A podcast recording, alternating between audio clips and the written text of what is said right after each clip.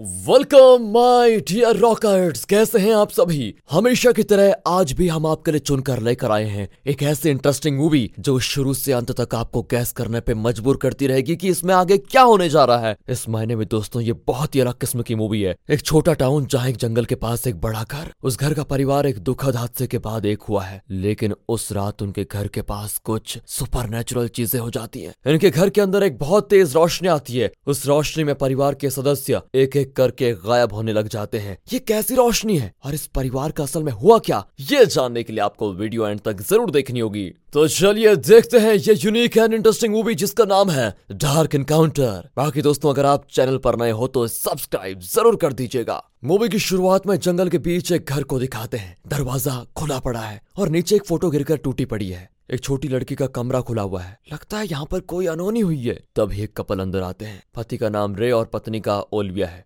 साल है उन्नीस सौ बयासी। अंदर आते ही वो अपनी छोटी बेटी मैकी को आवाज़ देते हैं कि, मैकी, कहाँ हो तुम? मैकी घर पे नहीं होती। वो घबराकर उसे बाहर ढूँढने लग जाते हैं और कट करके एक साल के बाद का सीन दिखाते हैं कि मैकी अब तक नहीं मिली। ये परिवार अब भी मैकी को ढूंढ रहा है। जगह जगह मिसिंग पोस्टर्स लगाए हुए हैं। हर जगह पूछताछ चल रही है, लेकिन कहीं कोई कुछ पता नहीं चल रहा। इन्हें तो ये भी नहीं पता की मैकी को क्या हुआ है। ऐसे में इस परिवार का दुख बांटने के लिए उनके रिश्तेदार घर आते हैं, यानी रे और ओलविया का परिवार। रे और ओलविया का एक बेटा भी है, जिसका नाम नो है। ओलविया की बड़ी बहन एरलिन अपने पति कैनेथ के साथ वहाँ पर आती है। कैनेथ इस टाउन का शरफ है। रे का एक बड़ा भाई और एक छोटा भाई है, और दोनों आज ही साथ रहने आए होते हैं। ये सब मैकी से बहुत प्यार करते थे, इसलिए उसका लापता होना इनसे सह नहीं हुआ। इनके दुख का कारण तो यह है कि इन्हें यह भी पता नहीं चला कि मैकी ज़िंदा है या नहीं, या फिर कहाँ, किस हालत में है। इसलिए वो आज का दिन रे और ओलविया के साथ बिताने के लिए इतनी दूर से आए हुए हैं, ताकि उन दोनों की हिम्मत बनी रहे। तब टीवी में कैनेथ का एक इंटरव्यू दिखाते हैं, जिसमें वो कहता है, मेरे परिवार की एक लड़की एक साल से लापता हुई थी। एक शरीफ होकर भी मैं आज तक उसका पता नहीं लगा पाया। हमारे घर की बच्ची न जाने किस हालत में होगी। और मुझे बहुत दुख है कि मैकी के पेरेंट्स पिछले एक साल से बहुत ही बुरे वक्त से गुजर रहे हैं। भगवान उन्हें और हमारे परिवार को पूरी हिम्मत दे। अब मैकी की माँ ओलिविया रोती भी मैकी के कमरे में जाती है। उसकी बहन एरलिन उसे दिलासा देती है कि सब ठीक हो जाएगा। फिर वो नीचे डाइनिंग हॉल में ले आती है उसे। सभी मिलकर डिनर कर रहे होते हैं। जब से मैकी लापता हुई है, तब से उसका पिता रे बहुत चिड़चिड़ा हो गया है। बेवजह हर किसी पर चिल्लाने लग जाता है। यहाँ तो सबके सामने वो अपने छोटे भाई को भी बेवजह डांट देता है। अब अपने पिता के बर्ताव को देखकर नोहा कहता है, पापा, आप इतने रूड क्यों बन रहे हो? और इस वजह से हो जाती है बहस शुरू। रे फिर सभी से माफ़ी मांगकर अपने कमरे में चला जाता है और बहुत परेशान दिखता है। उसका बड़ा भाई भी कहता है की, यार, मैं तुम्हारा दर्द समझ सकता हूँ, लेकिन तुम ये समझते क्यों नहीं कि हमें अब सच्चाई को एक्सेप्ट कर लेना चाहिए? मैं और मेरी वाइफ मार्था पेरेंट्स बनना चाहते थे, लेकिन देखो ना, वो मुझे इस दुनिया में छोड़कर चली गई। मुझे लगा उस समय कि मैं उसके बिना नहीं जी पाऊँगा, लेकिन क्या करें? Life has to move on तुम्हें भी सच एक्सेप्ट करके आगे मूव ऑन कर लेना चाहिए। और अगर तुम हमेशा इतने परेशान रहे तो सोचो ना तुम्हारे परिवार पर कितना बुरा असर पड़ेगा। इसलिए हिम्मत से काम लो यार। पर रे शांत होने के बजाय और भड़क जाता है कि तुम लोग मेरा दुख समझ कहाँ रहे हो। कम से कम तुम्हें पता तो है कि तुम्हारी पत्नी इस दुनिया में नहीं है, लेकिन मैं मैं पिछले एक साल से हर एक पल बस अपनी बेटी के इंतज़ार में जी रहा हूँ। हर वक्त मैकी का चेहरा मेरे सामने आ जाता है, लेकिन वो है या नहीं, ये भी मैं नहीं जानता। भाई एडवाइस देना आसान है, लेकिन इस सिचुएशन में जीना बहुत मुश्किल है। मैं पागल होया जा रहा हूँ सच में, और ये कहकर वो रोने लग जाता है। नीचे कहने से ओलिविया से माफ़ी माँगता है कि हम दिन रात मैकी को ढूँढने की कोशिश में लगे हुए हैं, लेकिन अब तक असफल है। ओलिविया को भी विश्वास है कि कैनेथ ने अपनी तरफ़ से पूरी कोशिश की थी। इस एक रात में ये पूरा परिवार अलग अलग इमोशन से गुजर रहा होता है। कुछ देर में वो सब मिलकर घर का कोई ना कोई काम करने लग जाते हैं। रे घर के बाहर बैठा होता है तो अचानक आसमान से कुछ लाइट्स दिखते हैं और उसी तेज़ी से गायब भी हो जाते हैं। इनका डॉग भी आसमान देखता है और फिर जंगल की ओर देखकर भौंकने लग जाता है। रे को लगता है शायद जंगल में कोई पटाखे जल रहे हैं। वो भी कहता है कि ठीक है, मैं जाकर चेक करता हूँ। लेकिन ओलबिया उसे अकेला नहीं भेजना चाहती और किसी को साथ ले जाने को कहती है। तब घर के सारे मर्द उसके साथ जाने के लिए तैयार हो जाते हैं। औरतों को घर में छोड़कर रे, उसका भाई और छोटा भाई, कैनेथ और रे का बड़ा बेटा नोहा सभी जंगल की ओर निकल जाते हैं। अब जंगल में रे का बड़ा भाई और नोहा गाड़ी में रुक जाते हैं और बाकी तीन जंगल के अंदर जाते हैं। तभी एक अजीब सी आवाज़ आती है और एक ऑरेंज कलर की रोशनी इनके इर्द गिर्द घूमने लग जाती है। यहाँ गाड़ी के लाइट्स भी अपने आप ऑन हो जाते हैं और रेडियो बजने लग जाता है, वाइपर्स भी ऑन हो जाते हैं। कट करके फिर घर को दिखाते हैं। वहाँ पर भी लाइट्स फ्लिकर होने लगती है और बाहर से कोई अजीब आवाज़ आती है। ओलबे और एरलिन बाहर जाकर देखती हैं तो नोटिस करती हैं कि बर्ड्स किसी चीज़ से डरकर तेज़ी से उड़ान भरकर कहीं जा रही हैं। वहाँ कार के चारों ओर एक ब्लू कलर की लाइट घूमने लगती है। अब रे का भाई कार से उतरकर चेक करने जाता है कि क्या दिक्कत है भाई। तब दिखाते हैं कि उनके सर के ऊपर एक ब्लू लाइट है और जंगल के अंदर इन तीनों के ऊपर ऑरेंज लाइट। तभी नोहा की चीख सुनाई देती है। रे तुरंत गाड़ी के पास भागता है तो उसका भाई वहाँ होता ही नहीं। अब वो नोहा से पूछता है। वो कहता है, मुझे कुछ पता ही नहीं चला। मैंने सिर्फ़ ब्लू लाइट्स देखे और पता नहीं अंकल कहाँ गायब हो गए। अब कैनेथ ऑरेंज लाइट को देखता रहता है और लगता है वो उस लाइट में कहीं खो ही गया है। रे का छोटा भाई फिर उसको हिलाता है कि, अरे सुनिए। तब उसे होश आता है। वो डरा सहमा वहीं पर बैठ जाता है। अब वो घबराकर तुरंत घर लौट आते हैं। रे सभी से कहता है कि तुम सब यहीं सेफ़ रहो। मैं जंगल में जाकर भैया को ढूंढता हूँ। सेफ्टी के लिए वो अपना डॉग और एक गन भी ले लेता है। यहाँ कैनेथ बता ही नहीं पाता कि वो किसे देख कर डर गया था। अब जंगल के अंदर रे को भी डर लगने लग जाता है, लेकिन फिर भी उसका भाई था यार उसको ढूँढने की पूरी कोशिश करता है। अचानक उसे भी कोई आवाज़ आती है और उसका डॉग कुछ देखकर डर के मारे जंगल के दूसरी तरफ़ भाग जाता है। रे अब और रिस्क नहीं लेना चाहता था और वो वहाँ से दौड़कर सीधे घर पहुँचता है। वो बताता है कि मुझे लगा कोई मुझे घेरे हुए है और बहुत डरावनी और अजीब आवाज़ें आ रही थी। तभी अचानक ऊपर मैकी के कमरे से आवाज़ आती है। सभी धीरे से ऊपर जाकर देखते हैं तो मैकी का पुराना मॉन्की टॉय जो काम नहीं करता था। वो ताली बजा रहा होता है। घर के सारे इलेक्ट्रॉनिक डिवाइसेस में जैसे हाई वोल्टेज करंट सप्लाई हो रहा था। लाइट भी हाई वोल्टेज में चलने लगते हैं और देखते देखते सारे डिवाइसेस ब्लास्ट हो जाते हैं। पावर पूरी कट हो जाती है और घर में बिल्कुल अंधेरा। अचानक घर को ऑरेंज और ब्लू लाइट्स घेर लेते हैं और घर के अंदर भी घुसने लग जाते हैं। यही नहीं, घर के सारे मेटल ऑब्जेक्ट्स किसी चीज़ की ओर खींचे चले जाते हैं। जैसे कोई मैग्नेट उन्हें खींच रहा हो, चाकू भी खींचकर इनकी ओर उड़कर आते हैं। ये सभी बिल्कुल घबराए हुए होते हैं और अपनी जगह पर बैठ जाते हैं। ओह,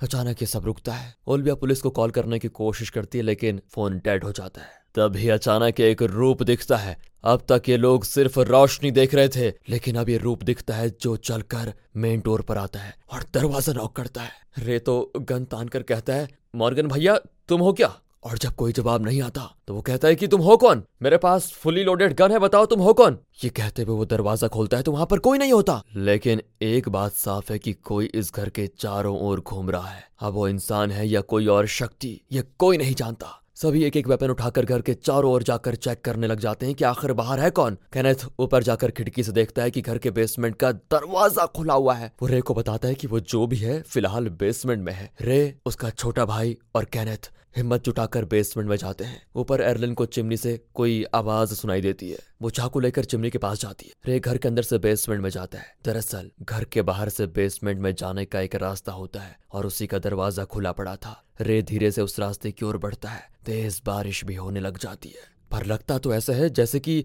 बारिश सिर्फ़ सीढ़ियों पर हो रही है। इतने में वो ब्लू लाइट इस जगह को जैसे अपने ढांचे में ले लेती है। रोशनी के लगते ही रे एकदम भूत की तरह खड़ा रहता है। वो बिल्कुल हिल नहीं पाता। वो रोशनी के अंदर किसी चीज़ को देखकर एकदम शौक में खड़ा रहता है। ऊपर चिमनी से भी वही ब्लू लाइट एयरलिन पर अपना कब्जा जमा लेती है। इस लाइट के पड़ते ही जैसे कि वो खुद को उस लाइट में कहीं खो देती है। पास ही में एक फ़ोटो फ्रेम होता है, जिसमें वो एक रूप देखती है। अब नीचे रे और ऊपर एयरलिन दोनों एक ही वक्त में उस ब्लू लाइट के अंदर गायब। रे का छोटा भाई, जिसने रे को गायब होते हुए अपनी आँखों से देखा था, वो डर के मारे कैनेथ से कहता है, चलो यहाँ से जल्दी निकलते हैं। लेकिन कैनेथ खुद उस ब्लू लाइट में गायब हो जाता है। अब रे का भाई समझ जाता है कि इस ब्लू लाइट के लगने से वो गायब हो रहे हैं। वो तुरंत जाकर ओलबिया और नोहा को उस लाइट से बचा लेता है और दरवाज़ा बंद कर देता है। लेकिन प्रकाश को कौन रोक सकता है? फिर भी ब्लू लाइट इस घर को छोड़कर जाने का नाम नहीं लेती। अगर दरवाज़ा खुला तो ये लोग हो जाएँगे गायब। ओलिया फील कर पाती है कि कोई दरवाजे के पास खड़ा है। वो लगातार दरवाजे पर शूट करती है और तभी वो देखते हैं कि ब्लू लाइट वहाँ से हट रही है। चलो, शुक्र है हम बच तो गए। ये सोचकर वो चैन की सांस लेने वाले होते हैं कि घर के ऊपर ब्लू लाइट वहाँ से अंदर आने लग जाती है। अब वो और इंतज़ार नहीं करना चाहते और ओलिविया, नोहा और रे का भाई घर से बाहर भाग जाते हैं। लेकिन अब गाड़ी स्टार्ट नहीं होती। वो कुल्हाड़ी लेकर सड़क की ओर भागते हैं। सड़क पर एक कार इनकी ओर आती है और वो लिफ्ट माँगता है। लेकिन इसके हाथ में कुल्हाड़ी देखकर वो कार वाला डर के मारे चला जाता है। अब अंधेरी रात में ये तीनों बीच सड़क में खड़े होते हैं। ओलबिया का टॉर्च अचानक जलने लगता है। तभी आसमान में अजीब सी रोशनी दिखती है। ओलबिया